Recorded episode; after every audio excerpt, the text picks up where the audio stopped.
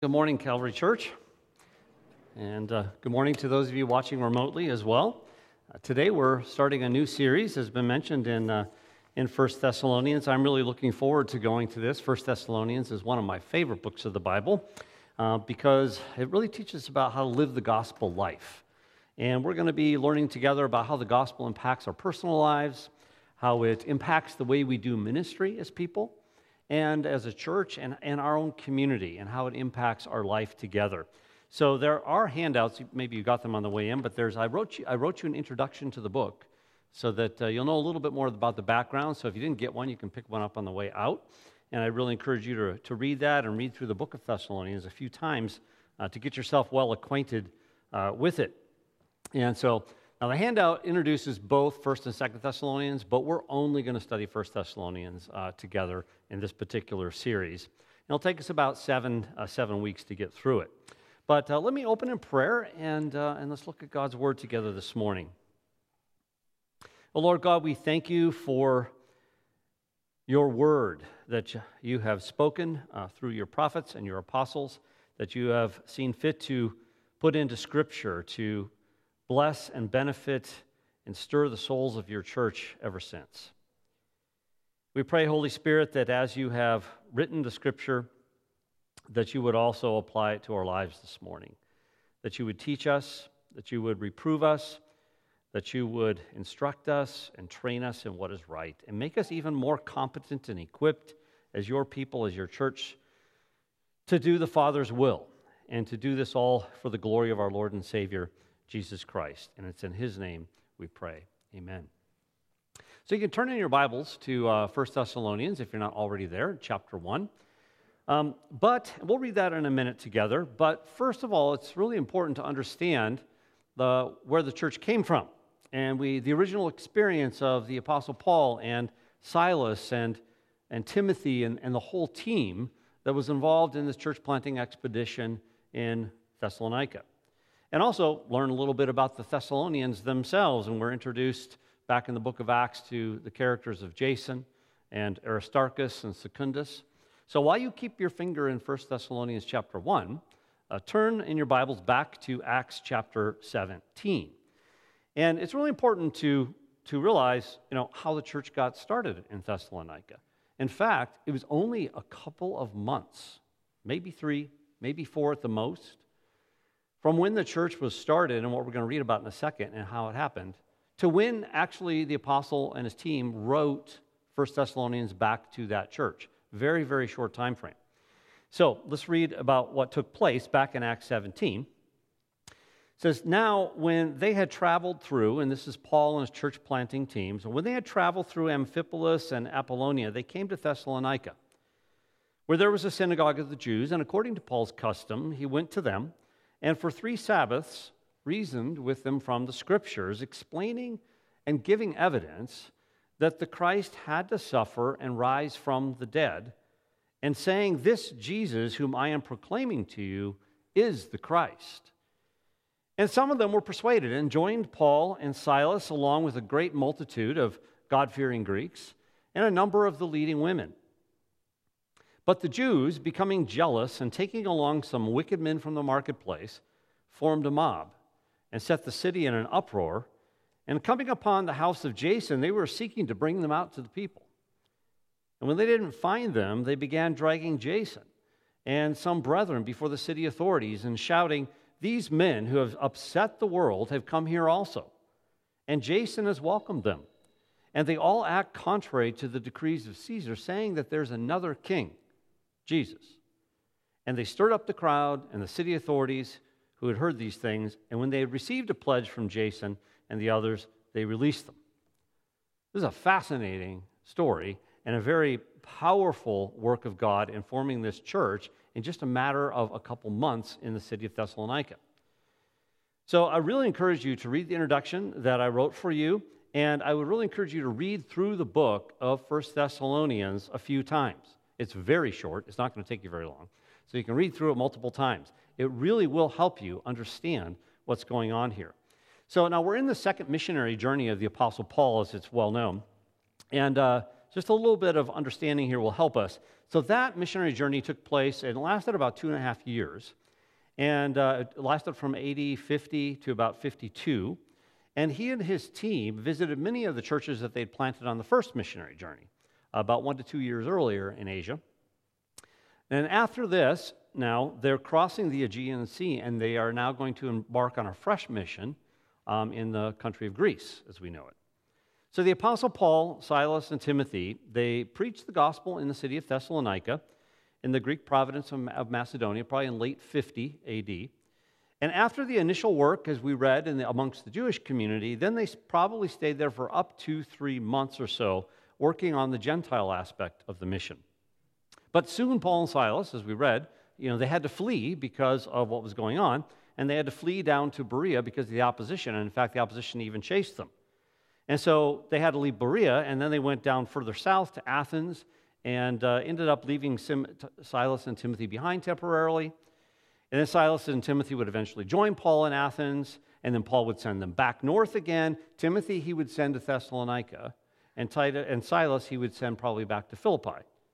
And then Paul would even move further down into Corinth, and his team would rejoin him there eventually. So there's a lot of moving around in these, in these couple months.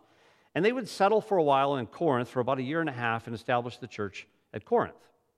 Now, most likely, then, the letters to the Thessalonians were written from Corinth soon after Timothy got back from, from Thessalonica and brought good news about the fact that the church survived. And so, this church in Thessalonica is only a few months old. It's a brand new church, and they're being greatly tested um, developing their doctrinal understanding. I mean, these people coming out of a pagan background. And so they're very young in their faith and understanding the teachings about Jesus and, and, and acquiring then through the power of the Spirit new godly moral standards for living. They're totally opposed to the culture that they're from. And living out these convictions in the midst of persecution. And so today, as we look at 1 Thessalonians chapter 1, we're going to rejoice with God and glorify Him for the powerful work of His gospel. Because what happened in Thessalonica has been happening around the world ever since. And then we're going to thank Him for the opportunity and the privilege we have to be a part of the worldwide expansion of the gospel. And so, chapter one, you're going to be able to sense two things very quickly that the gospel is powerfully succeeding um, here in this new mission field. In verses one to four, we see that the gospel establishes a healthy church, a spiritually healthy, vibrant church. And then in verses five to 10, we will understand and sense that the gospel has created not, not only a healthy church, but a very influential church as well. And so let me read to you this first chapter of 1 Thessalonians. So, Paul, Silvanus, and Timothy, to the church of the Thessalonians in God the Father and the Lord Jesus Christ, grace to you and peace.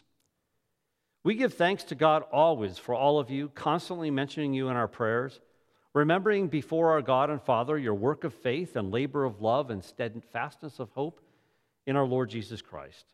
For we know, brothers loved by God, that He has chosen you, because our gospel came to you not only in word, but also in power and in the Holy Spirit and with full conviction. You know what kind of men we proved to be among you for your sake. And you became imitators of us and of the Lord, for you received the word in much affliction with the joy of the Holy Spirit, so that you became an example to all the believers in Macedonia and Achaia. For not only has the word of the Lord sounded forth from you in Macedonia and Achaia, but your faith in God has gone forth everywhere, so that we need not say anything. For they themselves report concerning us the kind of reception we had among you, and how you turned to God from idols to serve the living and true God, and to wait for his Son from heaven, whom he raised from the dead, Jesus, who delivers us from the wrath to come. So let's take a, a, look now then at how the gospel establishes this, this healthy church in Thessalonica so rapidly, so quickly. The standard salutation is in verse 1, and Paul, Silvanus, and Timothy to the church of the Thessalonians, and God the Father and the Lord Jesus Christ, grace and peace to you. So, this is an opening style typical of the culture at the time and the letters that are written. Uh, you hear about the author and the recipients and a similar greeting. It's like how we might open a letter, Dear so and so. But what's unusual in this letter, if you study the Apostle Paul's letters, is that he doesn't mention his apostleship at the beginning. And that's because to the Thessalonians, this is not an issue with them.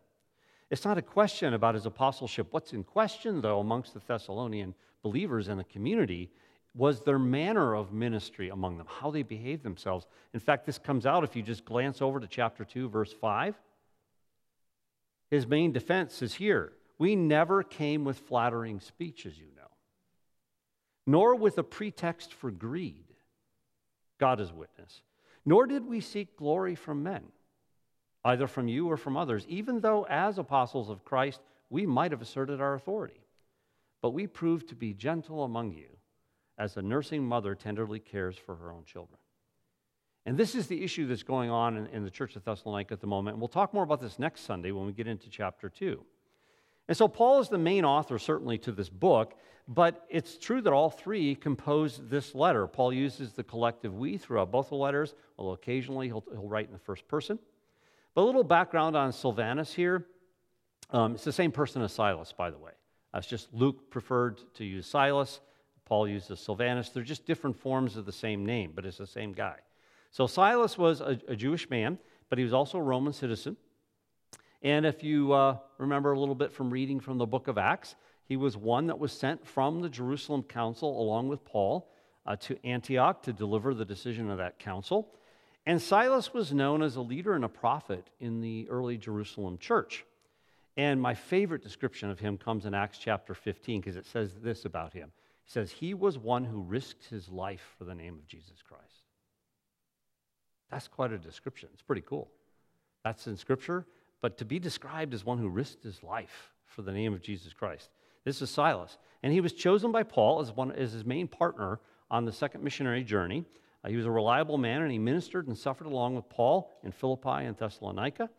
And then he likely stayed on at Corinth and then eventually he would become associated more so with the Apostle Peter in Rome, who is mentioned then by Peter as helping him compose what we have as the book of First Peter. So that's, that's who this man is, Silas. And then a little bit of background on Timothy, who you're probably a little bit more familiar with. He was a convert, most likely, from Paul's first missionary journey in Lystra, and he had a very good reputation, and so Paul picked him up, took him on a second journey. This is what the Apostle Paul would typically do when he would go to churches and preach the gospel, and, and the church gets established. And he'd say, Well, who wants to go with me on a mission trip? And then they would go with him, and they would just join his team. And so Timothy was very uh, trusted by Paul, and he went on his third journey. Eventually, Timothy would end up pastoring the church in Ephesus, and he co authored with the Apostle Paul the books of Philippians, Colossians, 1st and 2nd Thessalonians, and Philemon. And of course, he was the recipient of two personal letters from the Apostle Paul, 1st and 2nd Timothy is well known as the apostle's protege. So now we know who, who's writing this letter, who was on the team. These are just some of the big names on the team. The team was made up of more people than that. And then we get to the establishment where he talks about the church. And, and literally, in Greek, it just means called out ones. That's who the church is. But it was a, a common term at the time. It just means an assembly of some type, some organization. But in this case, this is a special assembly to talk about the church as we know it today because we're attached to God and we find our life in Him and in Jesus Christ.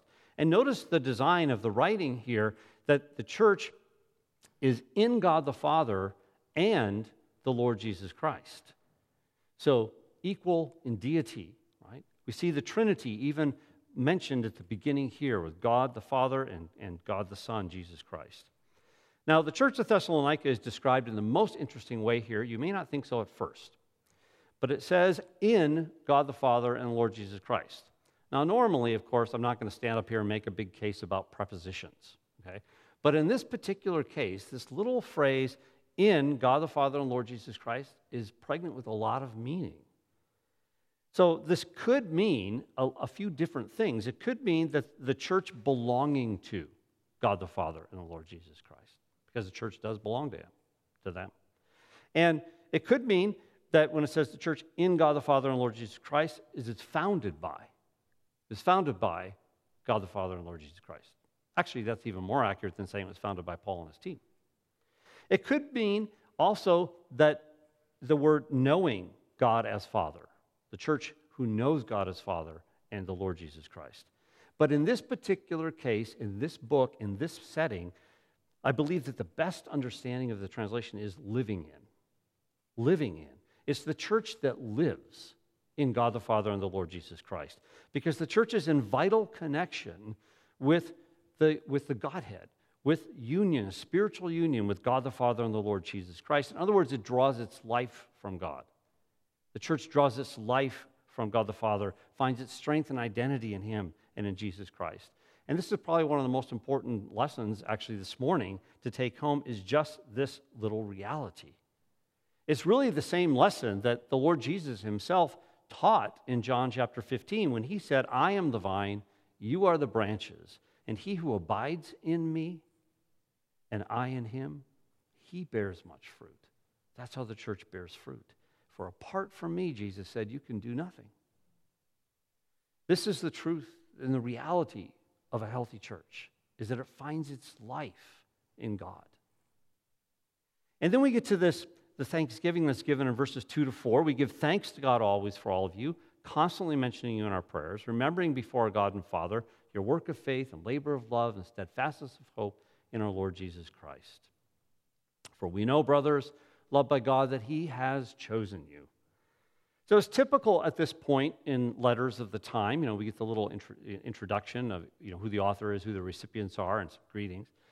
And then usually, if you you you study the, the writings at this time, now you get a bunch of prayers to a bunch of deities uh, for health and some other things, and maybe some notes of thanks to these various particular false gods and idols.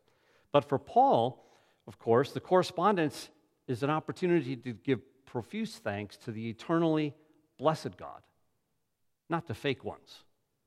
And that'll come up later, actually, at the end of our, of our section today. And then prayers are going to be offered here that we read about for much more profound matters in the life of the church than that, even though health is important.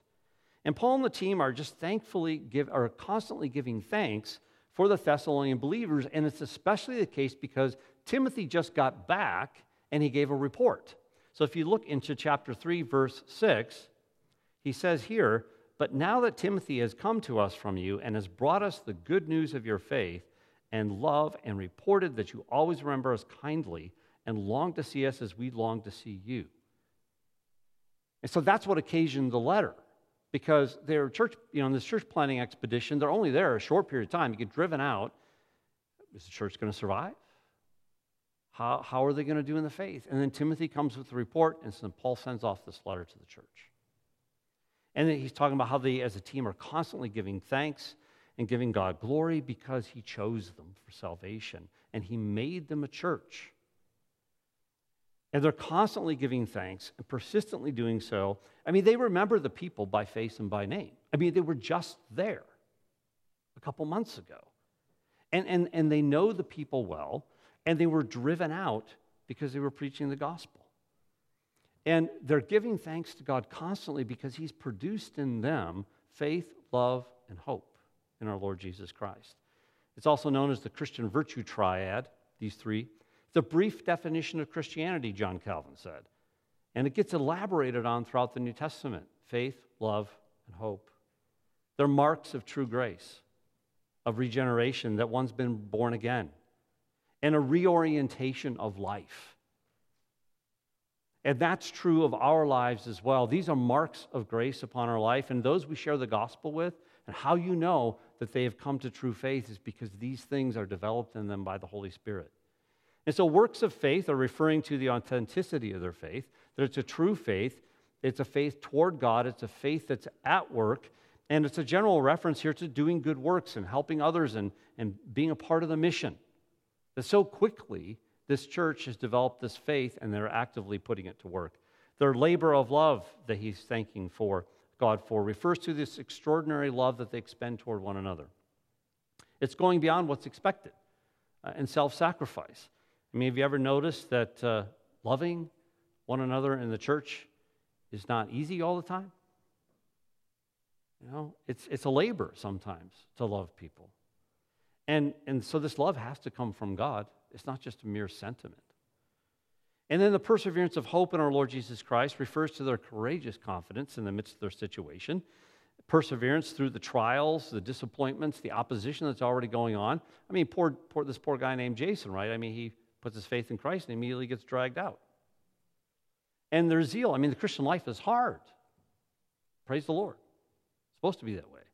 And so hope here is the climax of the three uh, three faith, love, and hope, looking forward to the return of our Lord Jesus Christ. They have seen, the Apostle Paul and his team have seen in just a matter of a few weeks, and, and, and supported by the report that Timothy has come and given them, that these things are happening in the church and that the church is continuing to grow. It's amazing, even though they're living in the midst, as we'll find out in a second, of a really intense persecution in their city for believing in Jesus. And so then in verse 4, it comes down for, he, for we know, he says, brothers loved by God, that he has chosen you. So the cause for their thanksgiving is the fact that the Apostle Paul and his team now know that they were chosen by God, that they, they are part of his elect.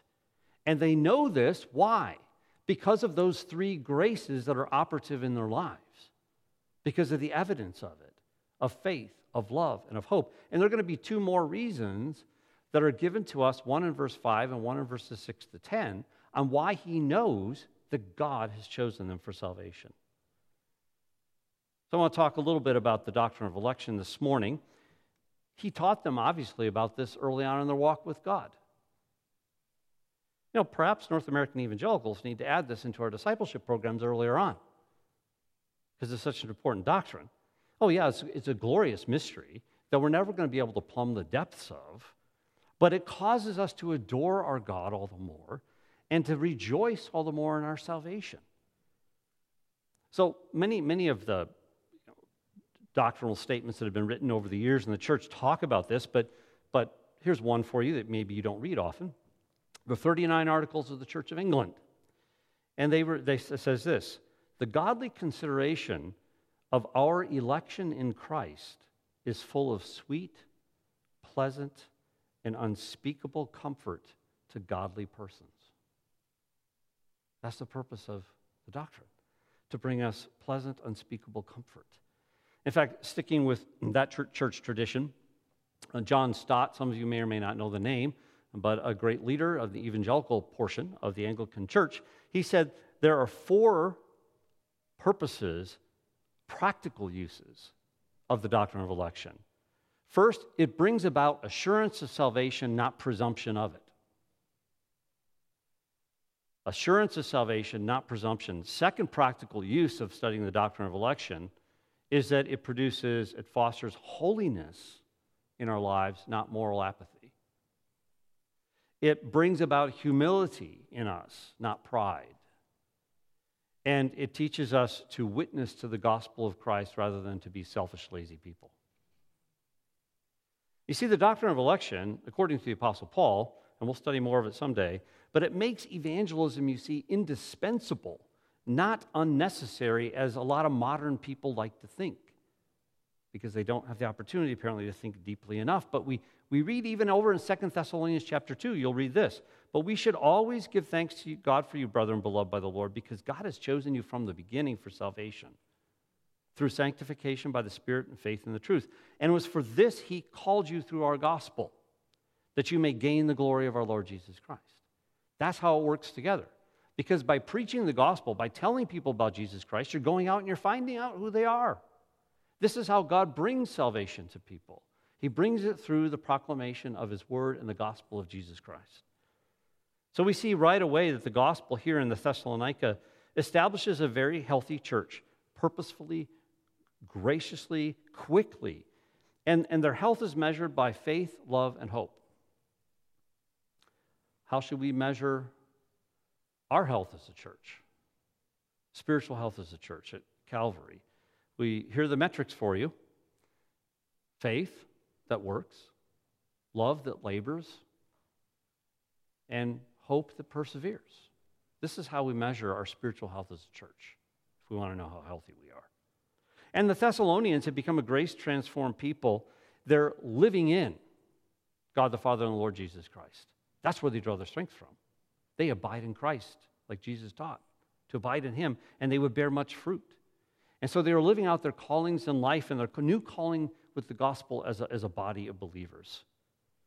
So when we read the beginning of First Thessalonians, just the very beginning, and we know the background of what's going on here, we rejoice before God and we glorify Him because of the power of His gospel. And it's okay to just simply read the first four verses of 1 Thessalonians, knowing all that background, and just sit amazed. This is what God has done. And then we get to thank Him for the privilege of being a part of its advancement. So not only has the gospel established a healthy church in verses 1 through 4, but now we see that the gospel creates an influential church right away in verses 5 to 10. And so in verse 5, this is how the gospel is preached. In verses 6 to 10, this is how it's received. So we read about how the gospel was preached in verse 5 and then how it was received in verses 6 and 10. For we know, backing up a second, for we know, brothers, loved by God, that He has chosen you. Because our gospel came to you not only in word, but also in power and in the Holy Spirit and with full conviction. You know what kind of men we proved to be among you for your sake. So, the second reason that Paul knows that they are of God's elect, the first one is because there's faith, love, and hope, that our graces God developed in them, but because of the way the gospel came to them. And he's talking about the way they proclaimed it to them. It came in word, certainly, right? Because the gospel is a verbal message, it's always a verbal message. You can't preach the gospel without using words. That's what it is. It's a message about Jesus Christ. But he's saying here, but it didn't just come in word as though it were just some information, or even if it was a very good piece of information. And we already saw how in Acts 17, the proclamation included things like reasoning, proving, persuading. You see, true and, and solid faith rests upon an intellectual component of the gospel. That's extremely important for us to understand because it's in harmony with what's being presented in this passage. It's not that they're against one another, that somehow word and this power are against one another, they work together. And so now it's also noted that it's called our gospel here. You might be wondering about that because that doesn't appear often in the text. It's not usually referenced as our gospel, it's called God's gospel or Christ's gospel. But they mean different things and they emphasize different things. It's not, it's not that they're saying we made this up it's our gospel we invented, or it's just another message of good news. And you probably hear a lot of people wandering around as, as uh, itinerant philosophers giving you some good news. No, it's sometimes called God's gospel. And when we read that it's God's gospel somewhere in the text of the Bible, it's, it's talking about that He's the author of it, and He's the revealer of it. The gospel came from Him. And sometimes it's called Christ's gospel in the Bible. And that's when it's emphasizing that Jesus is the subject of it. That's what the gospel is about. It's not about anything else, it's about Jesus Christ. That's what the gospel is about. And that's what we preach. And so when it's called our gospel, the meaning is that it's the gospel we preach. It's the gospel that came from God, and it's the gospel that it's about Christ. And here we see that it was preached not merely with words, but it came in power in the Holy Spirit and in full conviction. Now, it's not clear to us as we read through here, these could be overlapping ideas. And in a sense, they sort of clarify each other as they go along in power, in the Holy Spirit, in full conviction. And in some degree to another, they're really talking about the same thing. They're synonymous in a way. Another way of looking at it is that they each somehow convey a distinct meaning. Uh, it's not absolutely clear which way this should be read in this particular case. But regardless, this whole statement basically means that the missionaries could sense that when they were preaching in Thessalonica, that God was at work in them as they were speaking in a wonderfully powerful way, in a unique way, in an unusual way. You see, the apostle and his team, they've been, they've been preaching all over, probably in dozens, probably hundreds of cities and villages at this point. And they've done it a lot. And what they're saying is that in your case, the Thessalonians, we had an unusual experience that God was with us in an unusual measure of power with you. And so, in power here is most likely referring to the fact that they just knew that God was present and his unction or his power was upon them in an unusual way amongst them. It might refer to signs and wonders and miracles that were a part of Paul's ministry, but at least with this particular reference in 1 Thessalonians, most scholars don't think that's what's going on in this case that it's really talking about the manner in which they were preaching. And so, in the Holy Spirit, then, most likely refers to the Holy Spirit of course, being behind it all, that they knew that the power was there, that they spoke about this divine reality and were preaching and teaching in the power of the Holy Spirit, and they could sense that God was working in the hearts of their hearers in an unusual way. And so, in or with full conviction most likely refers to their own confidence as speakers, to their courage, that they were able to speak with courage before them in an unusual way. It could refer to the Thessalonians being under conviction, but most likely in this case, it's talking about the missionaries being emboldened, driven by God Himself to be doing what they're doing, that they're under compulsion with a sense of confidence in the city of Thessalonica in that particular time in an unusual way because God was going to form a church there. Have you ever sensed a time when you just knew that God was using you with the gospel in somebody's life? That He just, you heard words come out of your mouth and maybe an eloquence that's not normally in you, and it comes out to people and it makes the gospel clear? That's sort of what He's talking about here. Perhaps that was on a mission campaign that you were on, or maybe it was just talking with your neighbor who was in a crisis. And God just gave you the words and the power, and you felt Him at work, and you could sense and you could see the evidence that He was at work. Or maybe with a friend in an unusual conversation that you had to have. I mean, there are times when we especially note the power of the work of the Holy Spirit in our ministry, and, and our conviction rises as we speak to people as we feel God working in us and through us and upon people with His word to bring them the truth of the gospel. And sometimes God does this in different fullness of measure upon us. You know, then it's interesting as you go along that Paul adds a word about his manner of life in here. All of a sudden, then, well, you know what kind of men we prove to be among you for your sake. And it's a preview of what's coming in the book, actually. But, you know, it's part of their message in a way. It's not just the words, it's also your life, who you are as a person, and being open to being examined. It's the most important aspect today, of course, as messengers, and we would do well to consider the people we listen to, and the people we love to listen to, the people we would follow, um, certain preachers and certain messengers. And we have to pay attention to our own character, too and our own spirituality and our own manner of life because you see, our life adds credibility to what we speak, the gospel. It adds more force and more persuasion to the words as we speak them to people. Well, there's more on this in the next message because chapter 2, verses 1 to 12, it's all about that one topic. It's all about the manner in which we live our lives and how that adds to the power of the gospel in people's, people's view. So, this is again now another reason Paul knew that they were chosen. Well, he knew that God had worked there among them, and he decided to plant a church in Thessalonica because God caused them to respond to the gospel in faith. They believed in Jesus who died and rose again for their sins. And then he produced, God produced within them these initial graces of faith, hope, and love. That's one reason. But also because Paul and his team knew that God just was doing something amazing in Thessalonica when we were there that we hadn't experienced in some other places where we've been. And now, the third reason that they know is that they are loved and chosen by God is the way in which they received Him.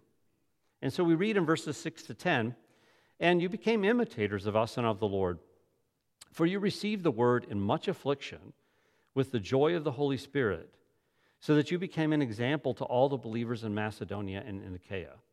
For not only has the word of the Lord sounded forth from you in Macedonia and Achaia, but your faith in God has gone forth everywhere, so that we need not say anything. For they themselves report concerning us the kind of reception we had among you, and how you turned to God from idols to serve the living and true God, and to wait for his Son from heaven, whom he raised from the dead, Jesus, who delivers us from the wrath to come. So the Holy Spirit's working both sides, like he's always doing.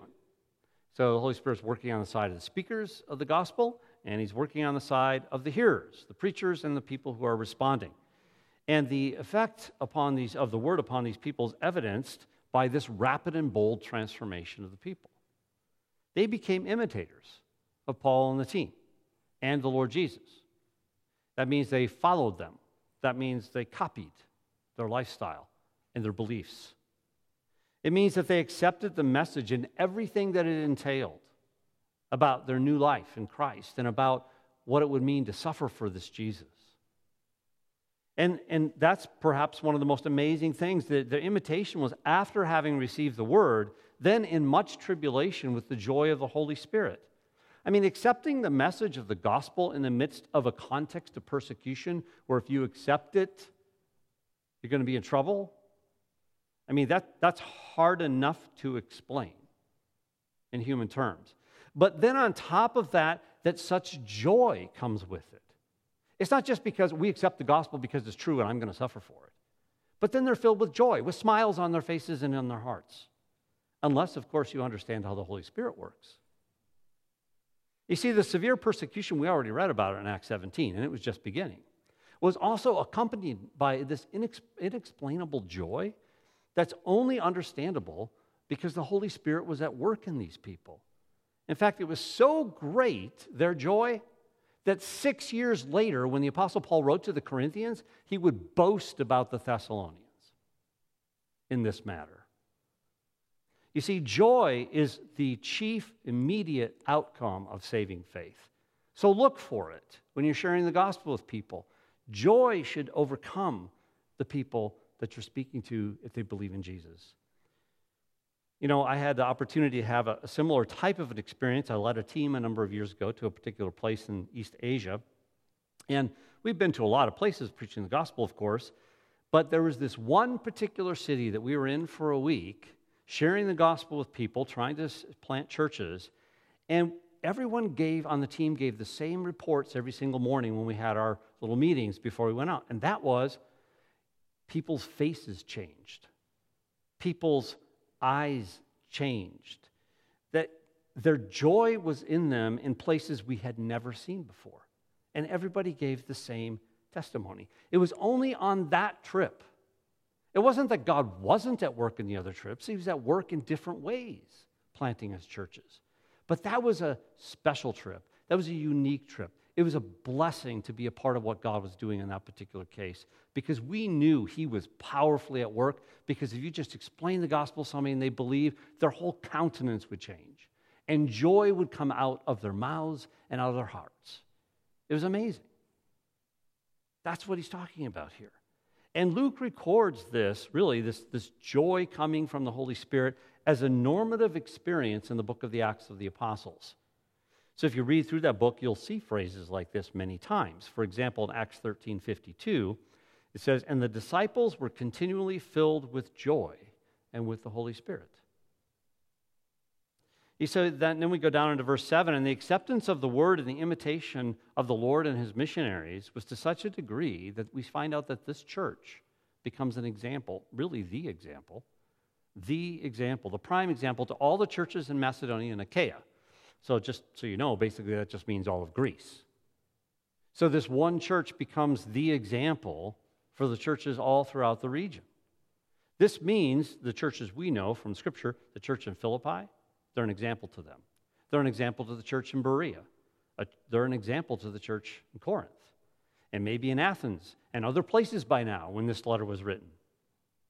And then in verses 8 to 10, we get the details of their modeling that's then further evidence, really, that God has chosen them. It's the fourth reason, if you will. And so we reread in verses here for you, in verses 8 to 10. For not only has the word of the Lord sounded forth from you in Macedonia and Achaia, but your faith in God has gone forth everywhere, so that we need not say anything. For they themselves report concerning us the kind of reception we had among you, and how you turned to God from idols to serve the living and true God, and to wait for his Son from heaven whom he raised from the dead, Jesus, who delivers us from the wrath to come. Well, this is really the focal point of the passage. It's this long section at the end. It's their modeling as a church that Paul and his team want to point out to us, that God wants to point out to us at Calvary. You see, they're vigorous in proclaiming the word of the Lord. And notice that they did this even without really a lot of training. I mean, the church is only a couple months old at the most, and there they are going around sharing the gospel with people. It's amazing. They're proclaiming this message about Jesus Christ, who he is, the Son of God, and the redemption that he brings to us. And, and the word of the Lord spreads rapidly and produces new believers, new churches, and new places. Another little note about the book of Acts, you know, as, as Luke is writing this, he's giving progress reports along the way. In fact, that's how the book of Acts is organized. And so there are five progress reports that Luke gives in the book of Acts. And so after a bunch of stuff happens with the gospel, then he pauses and he tells you, gives you an update. So in Acts 19:20, he would be talking about what happened in Thessalonica. And in Acts 19:20 he says, "So the word of the Lord was growing mightily and prevailing." That's his report. And that includes this church. Not just what happened there, but what happened through that church in other places. It's translated or it's spoken here sounded forth is, is probably one of the best translations in verse 8. The word of the Lord sounded forth from them. And this image is chosen because of what it conveys. It's like a loud trumpet ringing out, or like thunder that continually reverberates from Thessalonica. It never ceases, you see, his idea. And so it continues to reverberate out of Thessalonica to the very ends of the earth. I mean, what an image. I mean, do you want that for Calvary? That kind of reality? The word of the Lord sounds forth to the ends of the earth? That kind of a reputation? I mean, the apostle does, our Lord does. That's the whole point of the Thessalonican church being our example. They've been so persistent to transmit the message. This is the amazing thing that they've already gotten everywhere in just a couple months. I mean, how in the world did they do that? The Apostle Paul is saying here that he's actually no longer needed, that basically he could retire as an apostle. That's what he's saying, because the gospel's already covered Greece through the Thessalonian believers. Instead of Paul and the team being able to continue to travel, and then they would tell their stories about how where they preached the gospel and what happened. What he's saying is that they would get to a city, and before they could tell people about what God did in Thessalonica, the people they're talking to would tell them about what they did in Thessalonica because the story had already gotten there.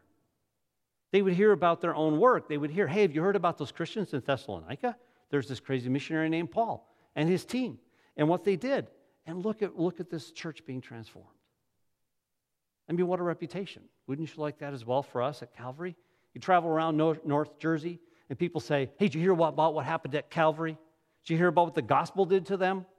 Let me tell you some stories because the reputation is there.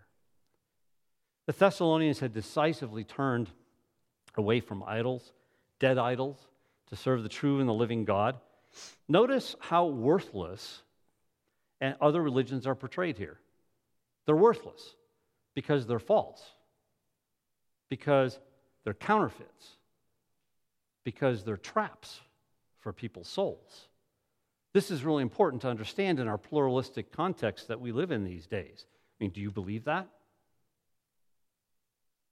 You know, I travel a lot to different, I have traveled a lot to different places in, in Asia. I mean, all these made up religions by human beings, they're also, they're amazing how they all rest upon humanity and its works, and they're all sponsored by demons. And that's very powerful. And that's why it's so difficult to deal in some of these places in the world. But that's what they are. They're false religions, these idols. And they had to turn completely. They can't just add Jesus to the shelf of their idols. They have to turn from their sin, they have to turn to God, they have to turn from Satan to God. They have to turn away from idols to, to holiness, to true light, turn away from the darkness. One of my favorite experiences in East Asia is what I refer to as the witch doctor church. It was about 10 plus years ago now, still going as far as I know. But it's the witch doctor church. And that's what we named it. We just called it the witch doctor church. It's a cool name for a church. You don't find many of them called that. So, but what happened is, is that, you know, we were out, you know, doing our thing in a van uh, with partners, uh, national partners, uh, proclaiming the gospel in different places, starting churches.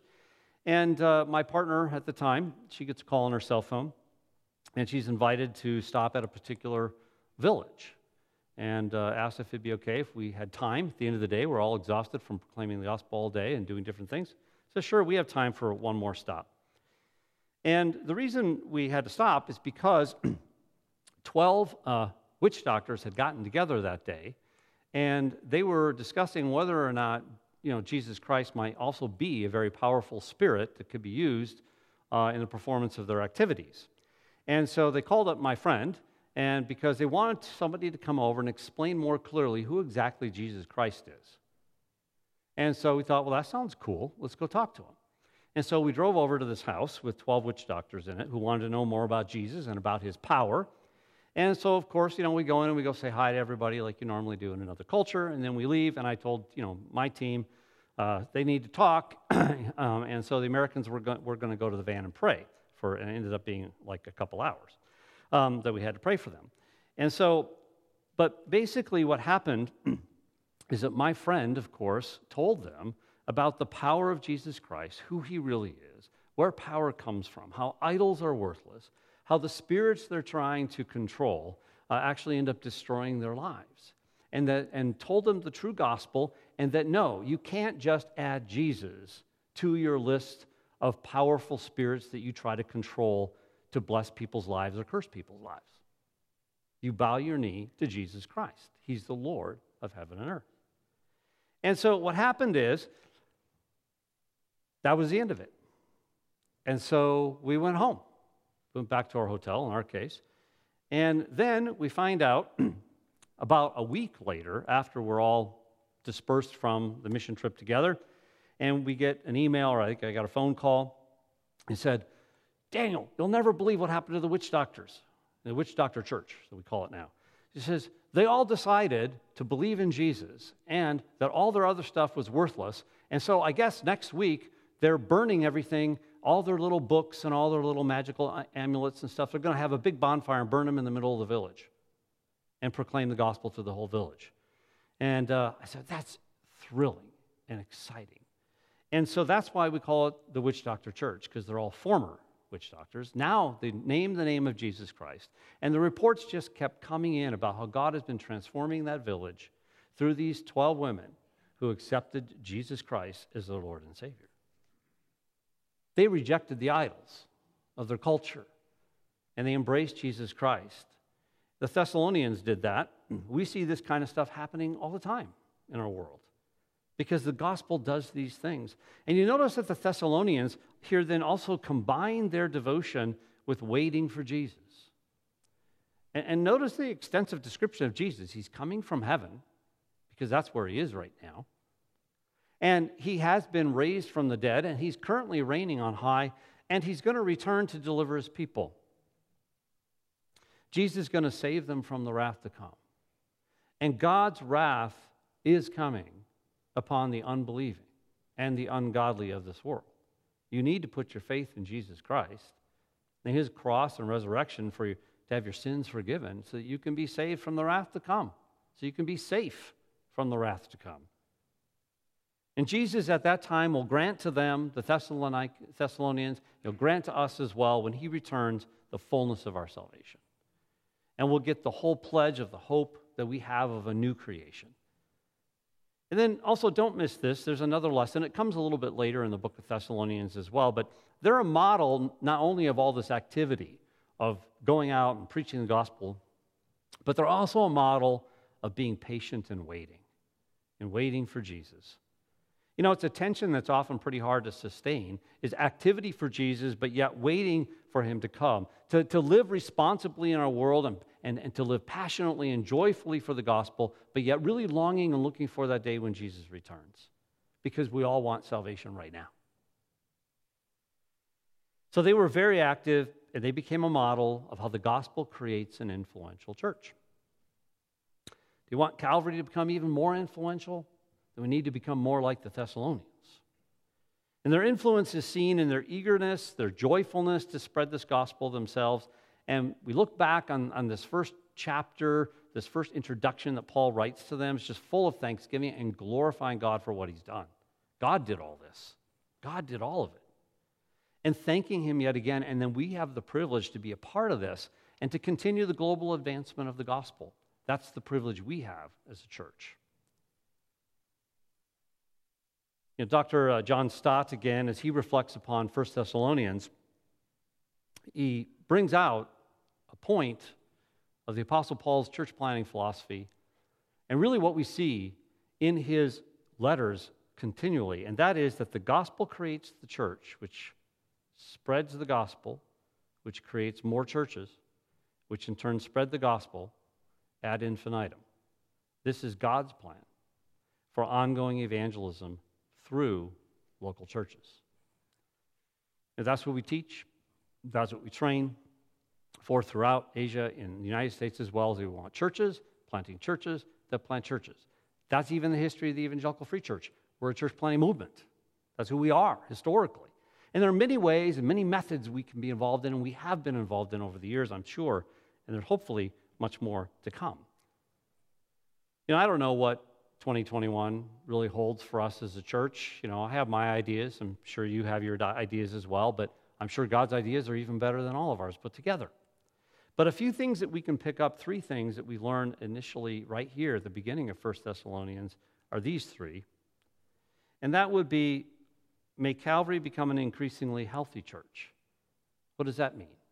That means that we continually grow in a faith that's at work, in love that labors, and in hope that endures. That's one. That's one thing. So we can pray the gospel continues to make us an increasingly spiritually healthy church by these three things, these three graces. And then, second, that Calvary would become an increasingly influential church historically, Calvary has been an influential church, but there's more influence, there's more to be done, and that we would proclaim the gospel everywhere. And third, the Calvary would become a model church because we follow the model of the Thessalonians. So, if you want to become a model church, we just sort of do what the Thessalonians do, it would seem, and we will become that. So, let me pray for these things for us right now, and we'll finish our worship this morning. Well, Lord God, we just stand amazed as we read the beginning of this letter that the apostle wrote to the church in Thessalonica. Your gospel is amazingly powerful, that you could transform so many people in such a short period of time by their simple faith in the gospel of Jesus Christ. Astounding. And that you would fill them with such joy in the midst of such persecution. Oh, we wish that you would give that to us as well. So we pray this morning that you would continually produce even more faith in us, more love, and more hope. And that you would continually make us an influential church in ways that we may not even perceive or have thought about yet. That your gospel would go everywhere because that's really why we want to be influential. We want to influence people for the gospel of Jesus Christ. And finally, would you make us become a model church after the pattern that the Thessalonians are put before us this morning? And that we would do this as well. All for, of course, your glory, Lord Jesus, in your church. We pray these things. Amen.